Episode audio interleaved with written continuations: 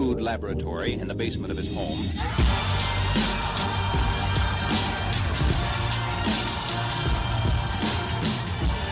Hello, everyone, and welcome back to the show. Today, we have a tremendous episode for you a conversation with Kimi Donahue, a senior agency success manager at Openly. But Kimi is so much more, and if you follow on LinkedIn, then you know that. Uh, what I what I love is in her LinkedIn bio, it starts with InsureTech, sure, but then revenue rocker, making businesses sing. I think it's absolutely phenomenal. And uh, Kimi is one of a kind. Uh, we hadn't had a chance to talk long, long, form yet, like we did in this podcast, and it was wonderful. She had reached out to me actually after uh, the episode that I had done a while ago about um, the insurance hub and neurodivergent insurance professionals and what it means for our industry. And we talked a lot about that. We talked a lot about just uh, in, in insurance in general, business in general, life. A lot of amazing topics, incredible conversation, uh, uh, very open, very candid. And uh, these are the kind of conversations that I do, that like the reason I do the show. Like, we can talk tactics and strategy all day, but quite honestly, that stuff bores the hell out of me. Um, insurance and selling insurance is actually really easy, and and if you make it hard, that's really a you problem. Uh, it is the emotional, relational, leadership, management, um, uh, dealing with crises, communication. It is the soft skill stuff that either makes us a success or failure, not our ability to execute um, tactical um, activities. And um, conversations like this one with Kimi with Kimi exactly the reason that I do this show, and I'm so happy to bring it to you.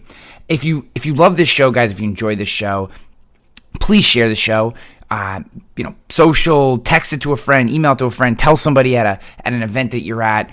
Um, you know, we continue to grow. We continue to have great conversations. We continue to bring amazing people on with incredible stories, incredible insights, and uh, I want to get those individuals as much exposure as we possibly can and expose more people to what we're doing here and just the way that we approach these topics, the way that we approach business and life. And um, if you want to help and want to push the show forward, would love that share.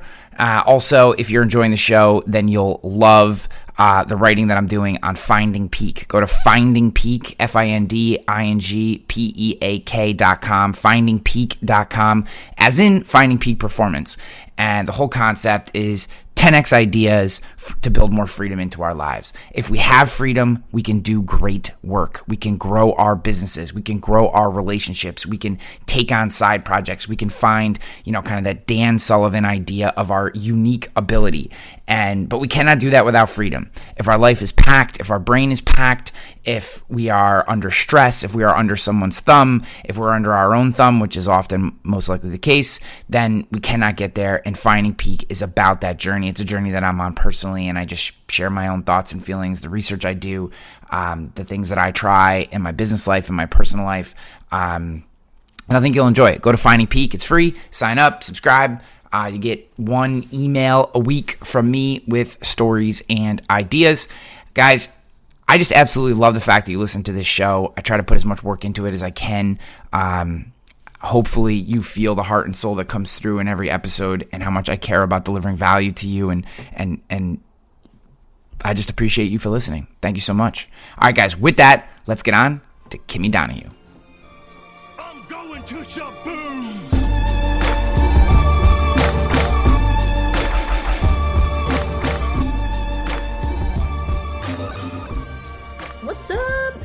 Hey, how are you? Good. I am trying to let's see here. Testing, testing. Can you hear my microphone? Yeah, you are. Your microphone is emasculating me right now. So Oh no! it's actually No, one it my singing sounds- microphone. I'm like, ooh, sounds awesome. cool. Yay. well, I'm excited to have you on the show. Likewise. Yeah, this is a, well, you're not on my show. I'm on your show, but uh I'm super excited to talk about this stuff. This is stuff I could talk about all day. So yeah, and so I want to. I'd love to start with um, just in general for people, just just a little bit of your origin story. You don't have to go too far back or just spend too much time on it because I don't want to like I want to talk about other stuff, but yeah, I'd love to just just a little bit of origin story for people who may not know or may not have heard Sure. you or seen you doing your thing or follow you on LinkedIn or all the other places that you're creating. Um, just to give the audience a little back backstory. Yeah. So I am Kimi Donahue, uh, currently agency success manager over at Openly. Um, prior to that, if we want to go all the way back, how I got into the insurance industry, it's like everybody just kind of fell into it, right? you know, uh, was super interested in in what it can do for people, and you know, started as a producer at a captive company, uh, opened my own captive agency, uh, went independent, and actually exited from a partnership and uh, joined Openly. So that's my insurance origin story. Um, a couple other things about me is I'm just one of those that loves to take action. So I'm involved in many projects. I've got a lot of different hobbies. Um, music's one of them, hence this cool microphone that I'm really struggling to get like to stay in the picture because of that virtual background stuff, you know. But yeah. anyway. The good news is I don't produce the video, so it doesn't matter. Oh, cool. Even better. So no one will actually see what's happening on here. Then I won't care. I'll I'll face it more towards me so it sounds better. There you Well, go. so what happened was, and I know this wouldn't be a problem from you because you're you're just comfortable being in front of people, but what I find is when I produce the video, people get really weird. Oh no. And um, yes, yeah, like we could have these open, honest, you know, conversations that are dynamic and all over the board, which is why I do the show and what I love about it. And if Sure. I tell them I'm recording the video, I'm going to put it on YouTube, I will get these square conversations where people, and I don't know what it is. I'm like, you know that people can hear the words on Apple Podcasts, right? And they're like, but if you can see their face, they're like they completely change. So I just interesting. Yes, for for that reason, I would love to do a video show, but I feel like it really has to be in person. Um, like you know, I I think that uh, when you produce the video, I think the audio is different for some people. I think people, it doesn't feel like you're talking to thousands of people when it's just audio. But when you know the video is being produced, people all of a sudden they they have to look right and they have to sit right, and they're like, and I'm like, you know, so it just changes everything. So I just stopped producing a video a long time ago.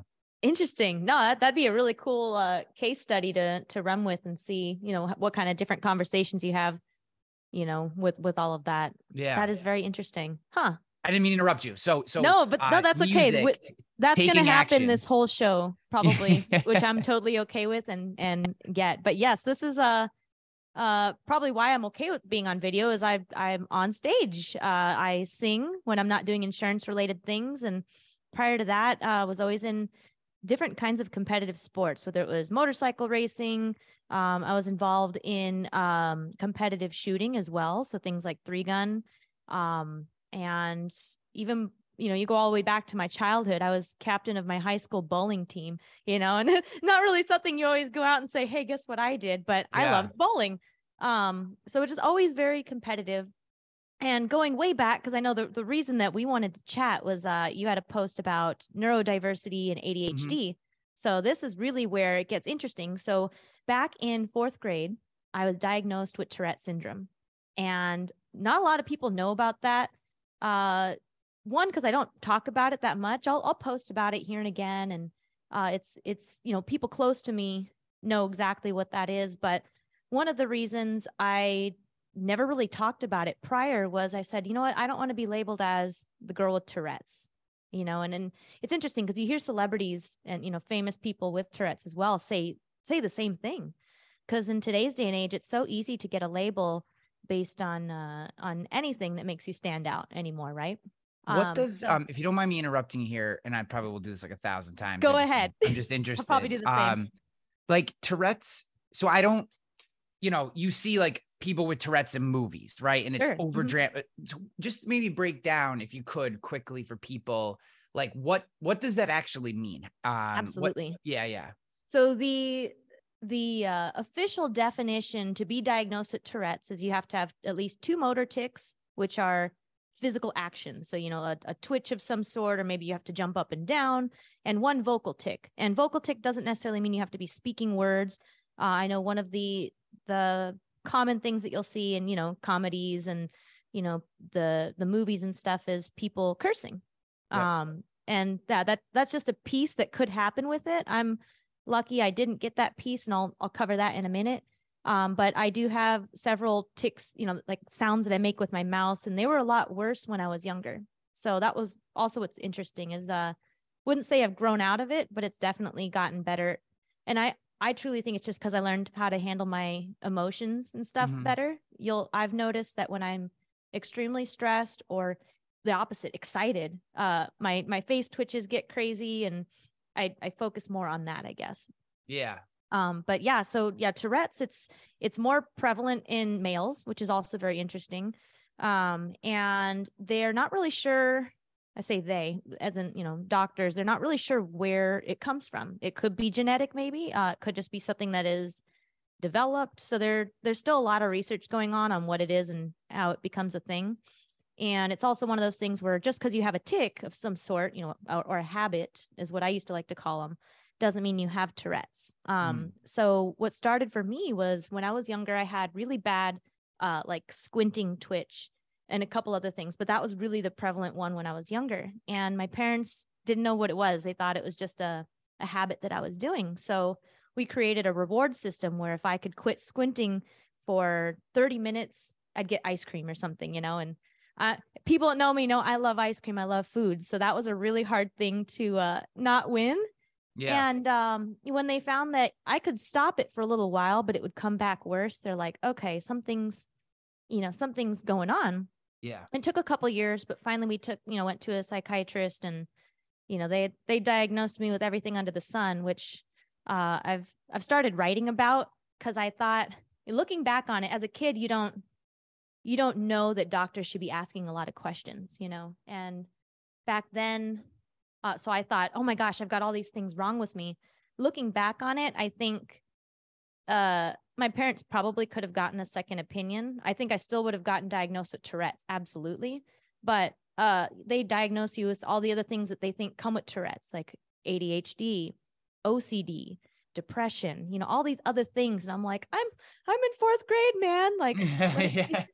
but uh, the one thing that really did help with getting diagnosed was now I had a name for it, and it was easier to cope and explain to people because, uh, you know, let's say I was uh twitching or I had when I was younger, I had one where I I would do this. It's almost like I was trying to get my hair out of my face, and it was like a it's like I sh- was shaking my head no.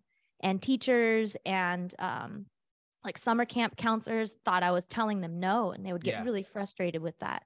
So once I was able to have a a name to that diagnosis, I could explain it. And even then, and even to this day, it's still such a misunderstood uh you know thing that it, it does take a little bit of extra steps to tell them no it's okay i'm okay it's it can be annoying you know but uh Yeah. it's just part of me I really I I couldn't agree with you more. And again, uh like I said, like the whole point of that podcast, the couple podcasts I did and and um and talking through with uh the insurance hub, which is I think an incredible organization that I'm really excited as uh as Mike continues to get that off the ground um around neurodiversity in the insurance industry.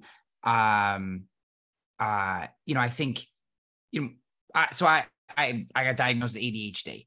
It's not debilitating. I'm severely high functioning, and frankly, all it does is allow me the, the the main impact though has been my ability to understand how to communicate with people better Mm, because yeah. before I just thought I was excitable or I was considered like a troublemaker, not in that I did bad things, but that I was constantly like annoying the shit out of adults when I was a kid, or they called me the megaphone, or you know, whatever, like a whole bunch of these things as I've gotten into my work career.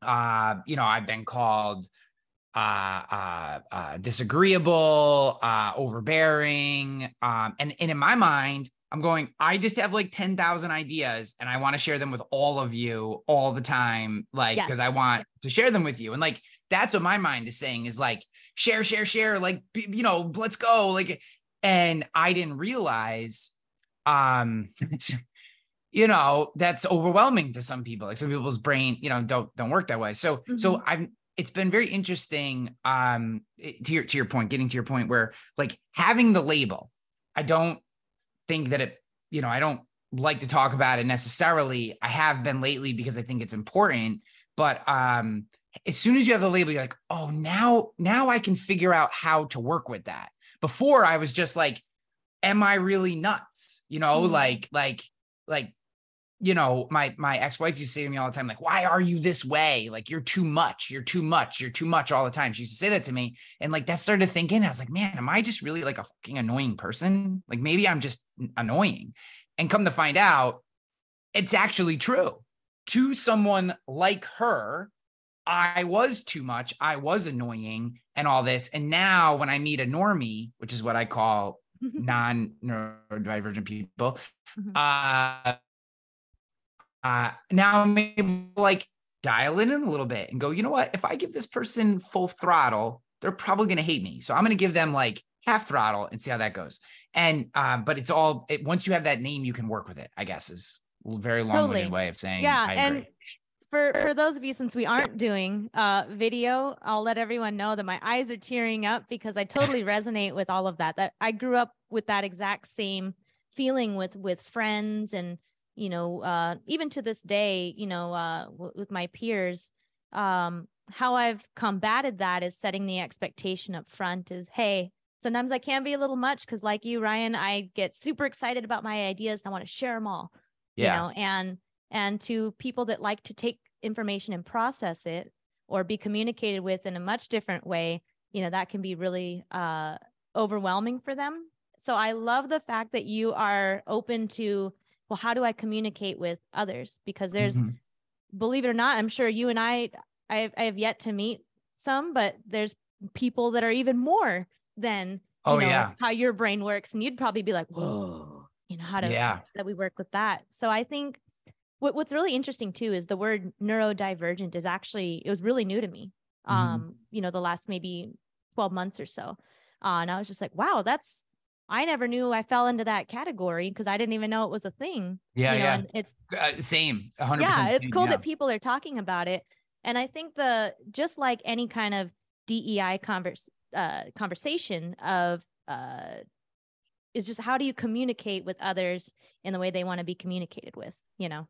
the hard part is people like you and me are better than all the normies. So we actually have to dial it down. I'm kidding. Oh, I'm kidding. no. I'm kidding. I'm kidding. All you normies out Defeating the there who've made our lives miserable for the last however many. No, I'm just kidding. I'm just kidding.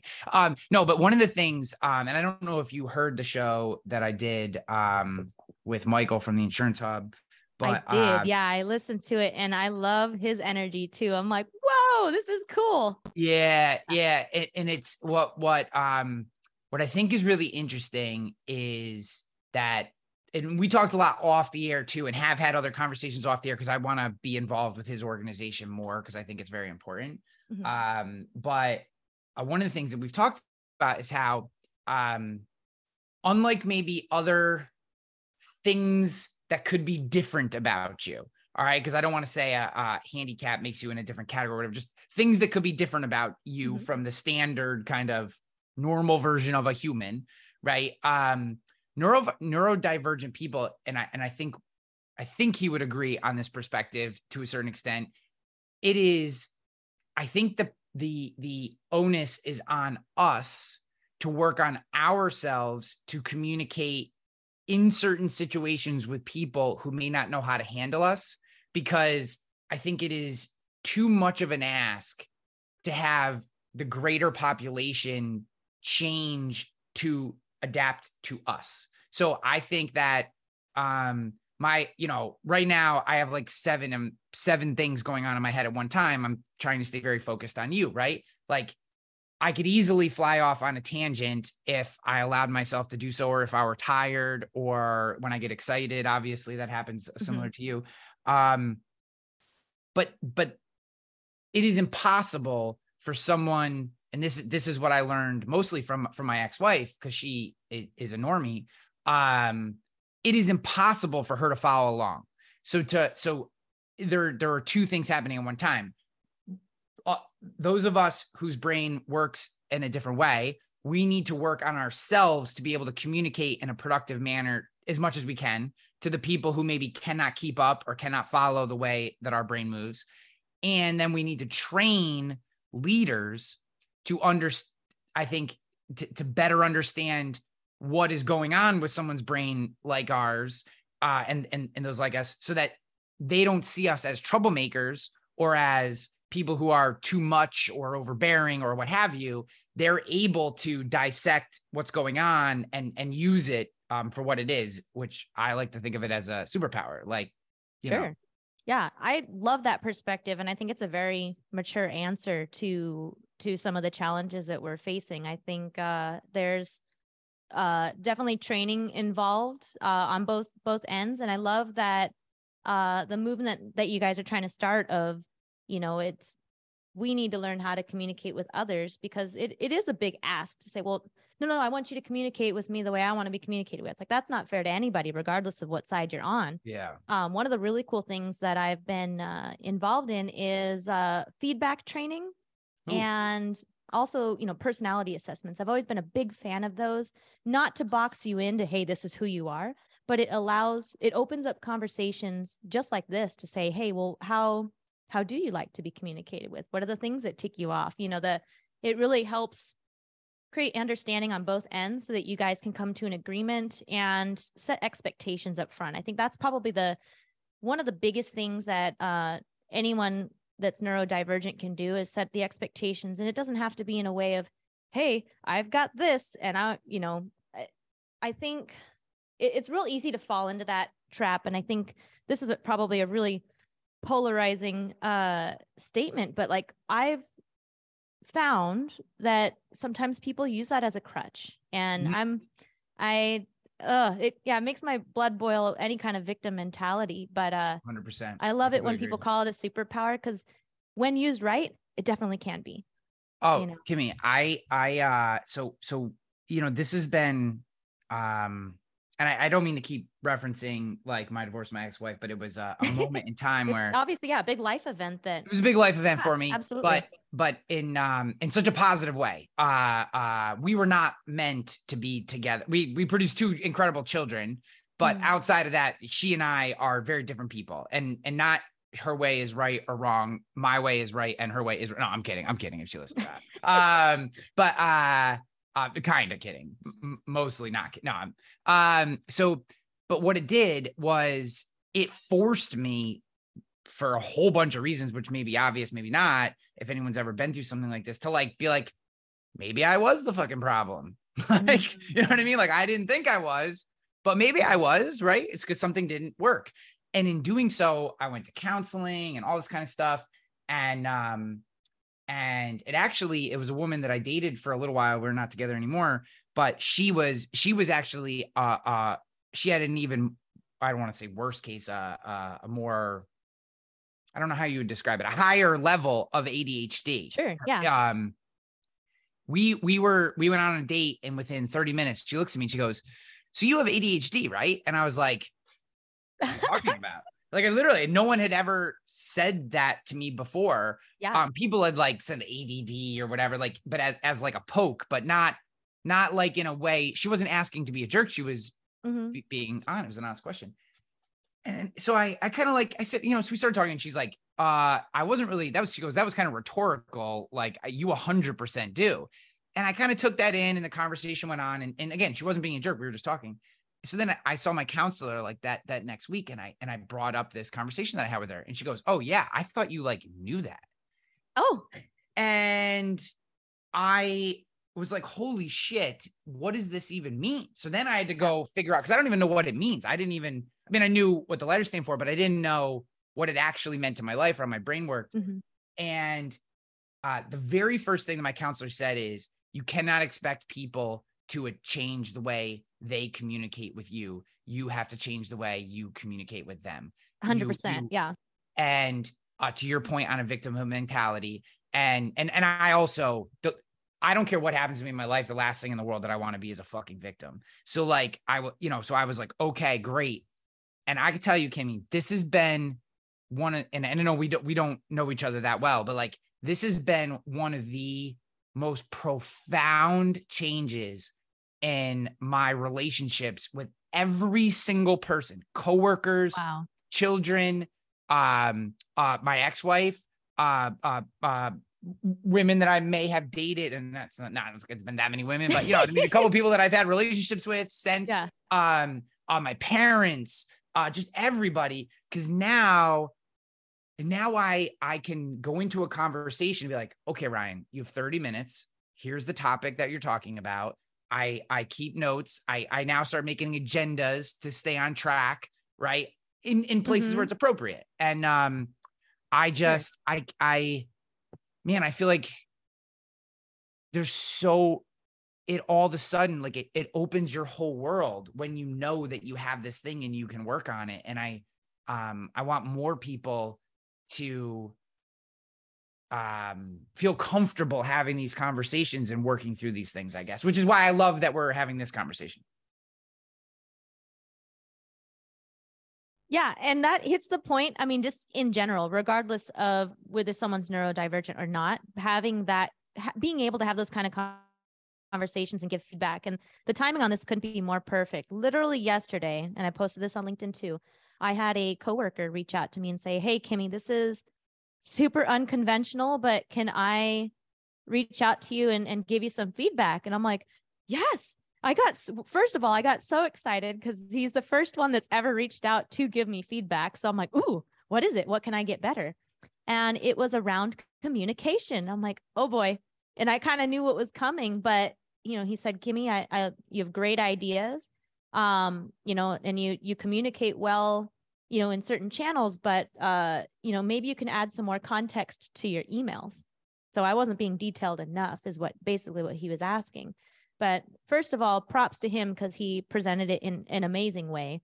Um, and two, it just reminded me, I'm like, well, thank goodness I was taught to be learning based and be Mhm. open to that kind of feedback because that could have gone way differently, you know, if it was two different people having this conversation. So it just it felt really good one one to have that happen. And I'm like, you know, imagine what the world would be like if we could teach people how to be open like that.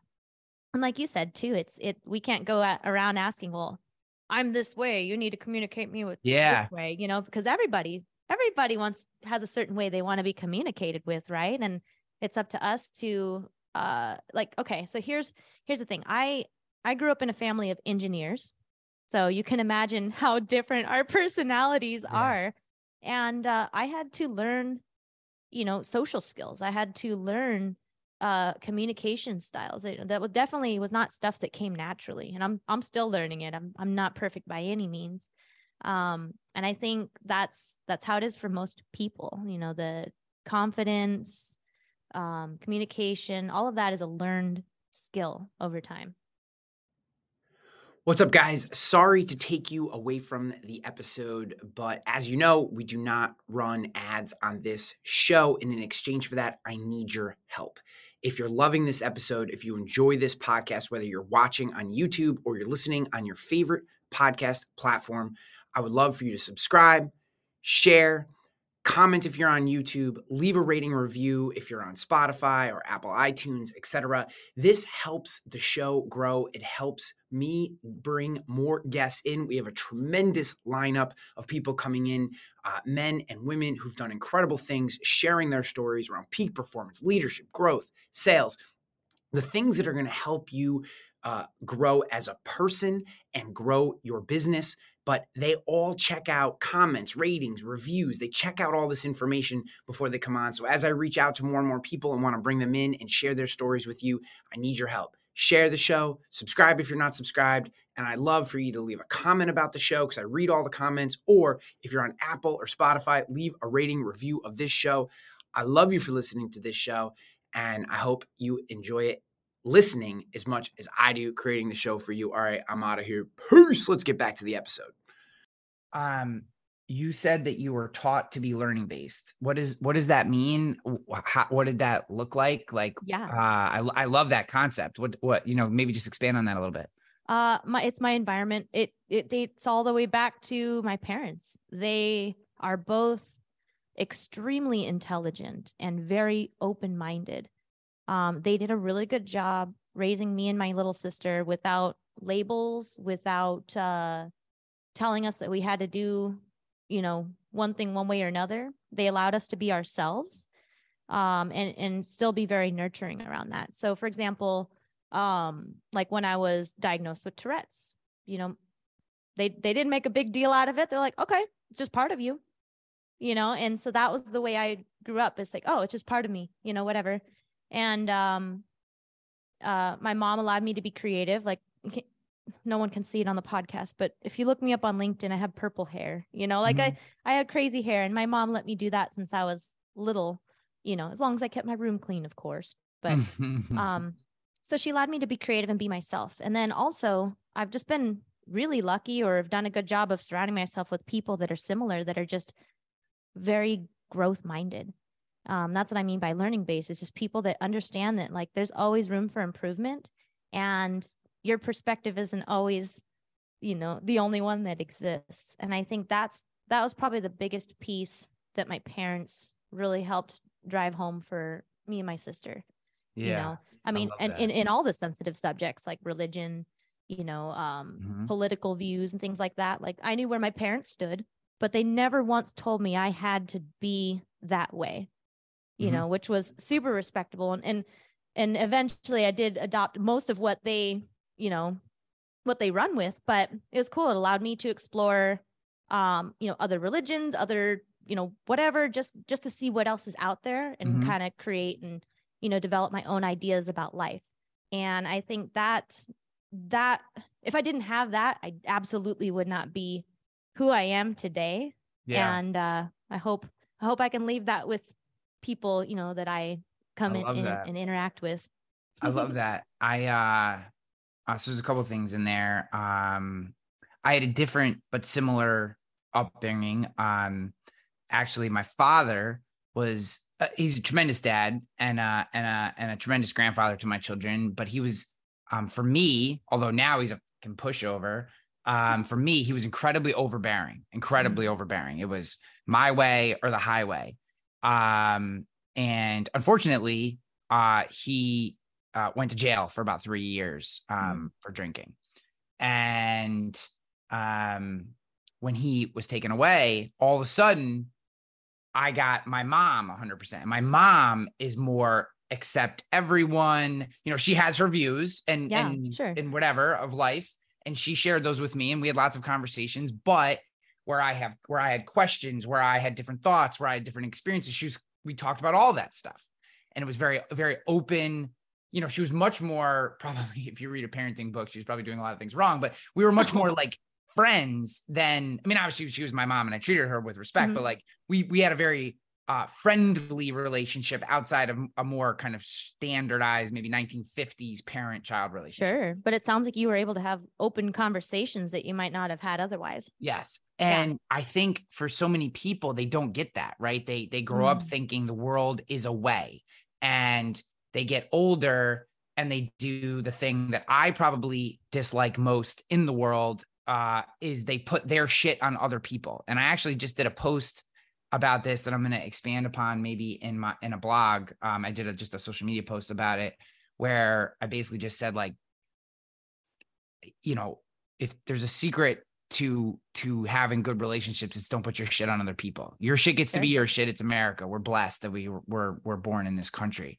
But i feel like we've we've missed and we've missed uh we've started to shy away from the what freedom actually means in this country which is it, it used to mean i get to live my life and kimi gets to live her life and we can interact with each other and and and I love that Kimi gets to live the way she gets to live, and Ryan gets to live the way he lives, and it's great, and we can interact and do all these things. And we have a, individuality yeah, we have a few social constructs which allow us to interact in a healthy way, but otherwise, you can do all your crazy shit, and I can do all my crazy shit, and everything's good. Yeah, and I feel exactly. like we've gotten to a point, unfortunately, where now freedom is I get to live how I want, and Kimi, you have to live how I want, or Mm. it's not freedom. And I'm like, well, yeah, that doesn't really work because doesn't doesn't Kimi get to think the exact same thing back, and then we get all this polarization and craziness, and and it's everywhere. It's it, there's no right or there's no like right side or wrong side, although one side is obviously wronger than the other. Um, but but you know, there's there's you know, and I and I hate that because I think that permeates. Um, I feel like people are less willing to be open in public because of this. They're less willing to share experiences with people. Our circles become tiny, tiny little circles and tiny, tiny little communities. Everything's velvet roped because we're so worried about people seeing who we are and then putting their shit on us. And I and I really Mm. dislike that. And I feel like when you are raised the way you were raised and, and kind of the way I was raised too, you you grow up looking at that and it just feels wrong right like you don't maybe know you don't always i haven't certainly known how to express it and i've certainly expressed it in ways that were unproductive at times Sure, but we all have. um you know this this you know you you you know people shouldn't put their stuff on you you shouldn't put your stuff on them and i think this goes so much for the way that we interact and why i love your story about this guy giving you feedback and then i'll be quiet wow i'm talking about a storm well, today I just love that. Oh, sorry. No no no no. I think it's great. Is that what he was what or i assumed it was he. I think you said he Yep, yeah, it's a he. she. Um was was it wasn't a judgment of you. Not at it all. was a yeah. hey here's a way for you to be more productive if you want to be this. And that that to me is a hundred percent the right way to do this.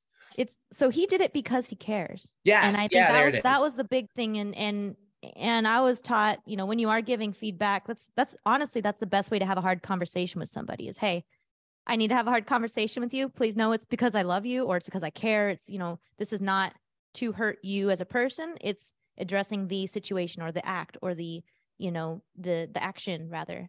But I love everything that you just said within the last 5 minutes because it ties back to everything we just said at the beginning of, you know, uh we can't expect people to communicate with us the way we want, just like people can't expect people to live their life the way they want them to live, you know, and, and vice. Th- I mean, gosh, this could be a whole podcast on this topic itself, and and it's interesting because um, what you said these days, what I found is that it people are very scared to voice their opinions, and I'm, believe it or not, as agree, I am a very agreeable person, but I am very opinionated in the things that I am passionate about, you know, and I've found, especially in the workplace, uh, when people need to give feedback, they get scared. Um, you know, whether it's, well, I don't want to be singled out or, uh, yeah, hmm. sorry, I got lost on that one. But what I'm getting at is because of the way and and we can blame it on social media we can blame it on whatever we want right? That people do get ganged up on when you stand out. Mhm. you know and i think and maybe you can relate to this uh you know with with your adhd is i've grown up standing out. So to me it's no different when you do get singled out and yeah. not not being afraid of that. And not everybody has had that experience. So i had to humble myself and go okay kimi not not everyone has not everybody has opened a business first of all too. The, the reason i'm bringing that up and to give you some context is when i'm talking to people about you know sales or running you know managing something and then i'm remembering oh my goodness i'm coming at it kind of from a completely different perspective. Not everyone's ran a business not everyone's gone through the experiences that you know that i've gone through. And i think having that perspective regardless of what topic you're talking about i think is really the key. And that's what would help these you know people feeling polarized i mean there's not everyone's going to agree you know some of my best friends have the complete opposite political and religious views yeah you know but we're like we're good friends we just we just know hey you believe one thing i believe one thing Yep. you voted for so and so you know it but but we're still friends at the end of the day because we're we're kind and we respect each other and i think that comes that that that word respect really resonates with me. I read an article a while back about they actually interviewed um, couples like people that have married for like 50 years people that you know got divorced and you know talked they basically did this whole long interview. And at the end of the day everyone it all came back down to respect. You know the ones that have been together forever like they they just have this respect that has been there for so long. And the ones that got divorced lost the respect and i think you know regardless of the dynamic you have with somebody whether it's at work whether it is a romantic relationship that respect piece is what's absolutely paramount you know to have a productive couldn't agree more conversation I couldn't agree more. And I think um, you know, one of the things that I've had to work with some of my younger employees on, younger team members, especially my younger leaders, is that um, you don't get respect and you don't deserve respect. It's earned over time. And and Yeah. and frankly, the best way to earn it is to give it as much as you possibly can, as often as you can to other people. And then over time it will come back to you. And I feel like unfortunately, call it we could blame social media we could blame whatever we could blame liberals um you know, I think that uh, we can blame right orthodoxy too. These people feel like because they show up and they have an opinion that somehow we all need to just respect them, or I'm this, my job title is this, so I deserve respect, or you know, I'm a I'm a, uh, uh, you know, this the insert demographic group. I just even people in the neurodiversity. Yeah, it's you know, like, we're not immune to that either. yeah, it's like yeah, it's like a hundred percent. No, you don't. You Yeah. earn it. That that's you earn it. Now, how much have you given out? Are you respectful of your three team members? Are you treating them? Are you understanding the way they want to be communicated with? Are you listening to them? Are you putting are you doing the same are you like uh uh uh putting you know taking the garbage out you know i always think through that idea of like sure. Yeah. the leaders Lead take the garbage example. out Mhm. you Yeah. know and uh if you're not then you don't fucking deserve respect right so like there's a reason you're getting they're talking behind your back because Yeah. you're not you haven't done the work and um i think Or that's really yeah. Or you haven't opened up enough to them for them to to take the time to Um, respect yeah. you and your your vision you know? Yeah. I want to go back to something you said though that i that i completely agree with and i would like to just um poke at a little more uh which is this idea of um when you've always felt different being different isn't hard. Um i'm paraphrasing a little bit what you said Mhm. but i think that's essentially what you said. Um i could not agree with that more um despite being a six foot four white guy you're six um, foot four yeah everyone thinks dude i'm, i'm like five one that's crazy you're tall Yeah. Yeah. I have to put like hashtag tall in my bio so people uh know. Yeah, I they can't tell you how many conferences I've been to and people are like, I thought you were gonna be short. oh my goodness yeah. So um dis- despite you know being a, a white dude from the north, um I have always felt different my entire life. I've never been an insider, and I've certainly never felt like an insider ever. Like I literally, I have never felt that way. I've never felt like I was in the cool kids club. I've never felt like I was like easily accepted. Um, I've always been a little different. And um, there's a whole bunch of reasons for that I won't get into. But so now as an adult at 42, I've certainly I've also hit an age where I just don't give a fuck anymore. Um, so like, you know, couple that with also being rewarded today, like today's society, and I think where I am in my career, um, having different ideas delivered respectfully, which I have not always done, just to be clear. Um, delivered respectfully, um, is like uh is like a super like a not to, I'm overusing the word superpower. It's it's a it's a it's a it's a gift, right? You feel you're like, oh my gosh, today I don't like I can't even think what it would be like to be a best practices agency. I think I think it's cute that people are best practices agencies, but if you're a best practice agency, you know what I know? Exactly how to beat you. And you know, that to me is something that I feel like people don't think about. If you are living by the same rules that everyone else lives by, that's nice, but you are also in my opinion way more vulnerable. And um that's why I feel like people who feel different, I hope that conversations like this one what it shows them is with respect and and appreciation for the people you're communicating with you don't just get to be an asshole because you feel different or have a different opinion.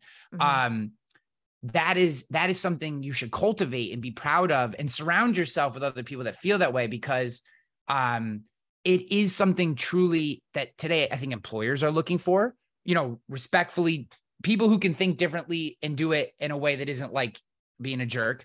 Um i think those people are going to make more. I think that uh, uh, uh, employers are out there searching for these types of people. I think these are the types of people that start companies that that that change dynamics, that um, have conversations that people that open people's eyes, and Mhm. um, I just want more and more people to feel comfortable um, with this type of mentality. I, you know, I, I guess I'm assuming to a certain extent you agree, but I'd love your thoughts on that. I I do agree actually with with everything that you said. I think there's there's two parts to this. I think these days being different has become mainstream. Yeah. And, I- and Shit! I- now I need I to become a conformist, right? No, don't do that. No, but but I tread lightly with that because there it's used. mm, how do I say this? It is used in a victim way in a lot it, Mhm. from what I'm seeing, and that uh, it, it's it's interesting. And it trying to think of an example that is that would drive home my point. But let's say, well, I'll use myself, but pretend. Let's say, oh, uh, I've got Tourette's and I think it's cool, but you know, you need to treat me different because I'm because I'm different. Okay, that was really elementary, but that's that's basically what I'm getting Yeah, at. yeah, you know, yeah. is, is you'll see posts or you know here.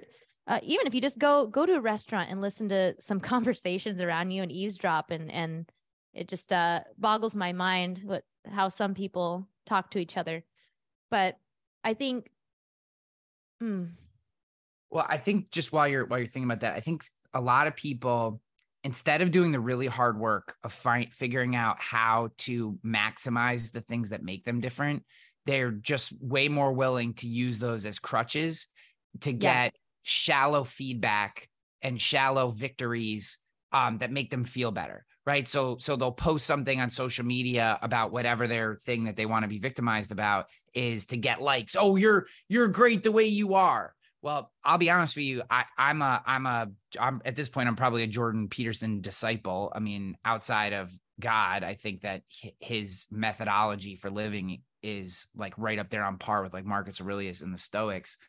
And you know he says he has this clip that's passed around social media all the time you can probably find it um but it was in his book 12 rules for life where he basically says like he, he's it, the clip will usually start with something like he'll say like good enough but with a question mark. And he's like you're not good enough. Everybody wants to tell people you're good enough. You're not. Why are you good enough? What do you mean? So so so you have this thing about you. It doesn't make that doesn't mean that you're perfect the way you are. It doesn't mean that you're good enough the way you are. It doesn't mean you should hate yourself but it certainly doesn't mean that you shouldn't commit yourself to something you said earlier which i respect and love constantly working to improve. And i feel like people find a thing that gives them an out or a or a or a ripcord or whatever and and then they just lean on that thing right? It's like you could have so easily taken the fact that you have tourette's and had your life be half of what it is today because you used it as a crutch or a tool to get some sort of shallow victory when you needed it. But you obviously didn't. You plowed through it. You learned how to become a musician. You learned how to become a champion bowler right? And all these other things that that make you who you are because you pushed through it and you constantly improved which is which i think should be held on the uh, the highest level of respect. Um but i think too often we find a thing that gives us a shallow victory that we can kind of play as a victim thing. You know uh i have inflammation or or i have uh, i get migraines or i get whatever. And all these things are shitty. Don't get me wrong. They're Mhm, shitty mhm. for sure. Um and there's things way worse. But you know then i met a guy um i was speaking in north carolina um this was years ago. His name is uh sergeant fuck oh my gosh great He's- name yeah, no, I wish it was Sergeant Fuck. His name is um. Oh my gosh, Aubie. Aubie will know. Uh, what the? Oh gosh, Sergeant. It's gonna kill me. But oh we'll he to the had he had um a hand, an arm, and both legs blown off in the war. oh goodness And this dude, if you see him, he's got a big smile on his face. He's still married. He's got two kids. He's got this badass truck that he had rigged out. He does these speaking gigs. He's funny as hell. Mhm. Um, like he come he came on stage, man. I'm gonna I'm not gonna do it justice, but it's just an example. Like this dude could have just laid in bed, become a 400 pound blimp, and said, because of all these things that happened to me, you know, none of this is my fault. And he didn't. He's Mhm. got an apparel company that he uses the proceeds to help veterans with d- depression and veterans who've lost limbs. And he starts to talk. He walks out and he's standing there and he's kind of looking at everybody and uh and he's kind of deadpanning it, which I thought was great. And then he looks down at his crotch and he goes, I know what you're all thinking, and it's still there. And Ah! like the whole place just goes, Yeah. You know, just starts laughing because you know, you don't know. You see this guy come up, and your first instinct is he's gonna be fucking depressed. And he wasn't. And I was like, oh my God, if that dude can, and I'm sure he has bad days too, don't get me wrong. oh but yeah, like- everyone yeah But for that dude, that dude to be able to be a fucking Marine, like top of your life, physical fitness, badass, and to come home and then still have that mentality, I'm like, God. So I got a couple conversations happening in my brain. You know what I mean? Like, mm, I think I'm doing all right. You know? yeah no I, well and I, to to drive home a point on that is is shout out to you for using that as inspiration because people with a victim mentality would see that and and go well uh uh, they, they they they just wouldn't see it like that you know well Yeah. that won't happen to me or i'm not at that level i can't you know and start making up this story in their head. So shout out to you for using that for inspiration. And I love that you brought up the 12 rules for life, Jordan Peterson, because I just have a funny story I have to share. Cause, Yeah, please. because not many people follow him because he is a polarizing guy. But so I bought my boyfriend a mug, a 12 Rules for Life mug off of Amazon, thinking it was the Jordan Peterson 12 Rules for Life. I didn't even read it. I just bought it because it said 12 Rules for Life Jordan Peterson mug, right? Ryan, this is literally what it says. The, the last two are the most hilarious. Number 11, do not bother children while they're skateboarding. Number 12, pet a cat when you encounter one on the street. Now, you know those are not the rules. So Yeah. someone like literally put these on there and I'm like, "Oh my gosh." But it was hilarious. Yeah, those, th- that would be like, yeah, that those are like the most, most like skewed derivatives of what he's actually trying to teach. I actually think It's hilarious though. I actually think the thing, the thing, I, I actually, I have, um, I save a lot of stuff. I'm, I'm kind of crazy with. I, I love to be inspired. I love to take in. People are always like, oh, that stuff's trite. Why do you like? I can get caught in like a positive. Like I've broken the fucking TikTok algorithm because it Mhm. doesn't show me any negative shit. Like if it's That's negative, I'm like, fantastic. And I just, but I love. I can just consume. You should teach a class on that. Honestly, I think I- that's that's the problem is people get just bombarded with this junk. Well, I'm know? just I'm not interested in negativity. I hate negativity. Yes. Frankly, to me, uh, it couldn't be more of a turnoff. Not just like in a partner, but like in another human that I interact with when they're negative. I just I cannot stand it, and frankly, I just don't tolerate it. Like Mhm. if someone's going to be negative, I mean, we all have moments, right? You get moments. That's not what I'm talking about. I'm talking about a lifestyle of negativity. Couldn't be more of a turnoff to me because so what the fuck? You can call out shit that's bad. Like good for you. That's not that's not a that's not a positive characteristic. You're not smarter because people will be like, well, I'm a realist. No, you're an asshole. Oh, You know what I mean? Like you're a realist. Okay, I get it. Life is Yeah. hard. We all is. fucking realize it. We wake up every day. Like we get it. But how about we start to figure out, you know, better ways to, to operate? But but so so I I, get that. caught in these loops. But I have this one that I save and I have and I'll go through. There's like a there's like a few of them that I like will go through in this saved list in Instagram or one of them um that I just watch. And and it's one of the ones that I watch almost every day is by Jordan Peterson. And it's this idea of um he's being interviewed and the guy says, You're telling men to be uh monsters. And he's like, Yes. And the guy is kind of incredulous, right? He's probably a liberal.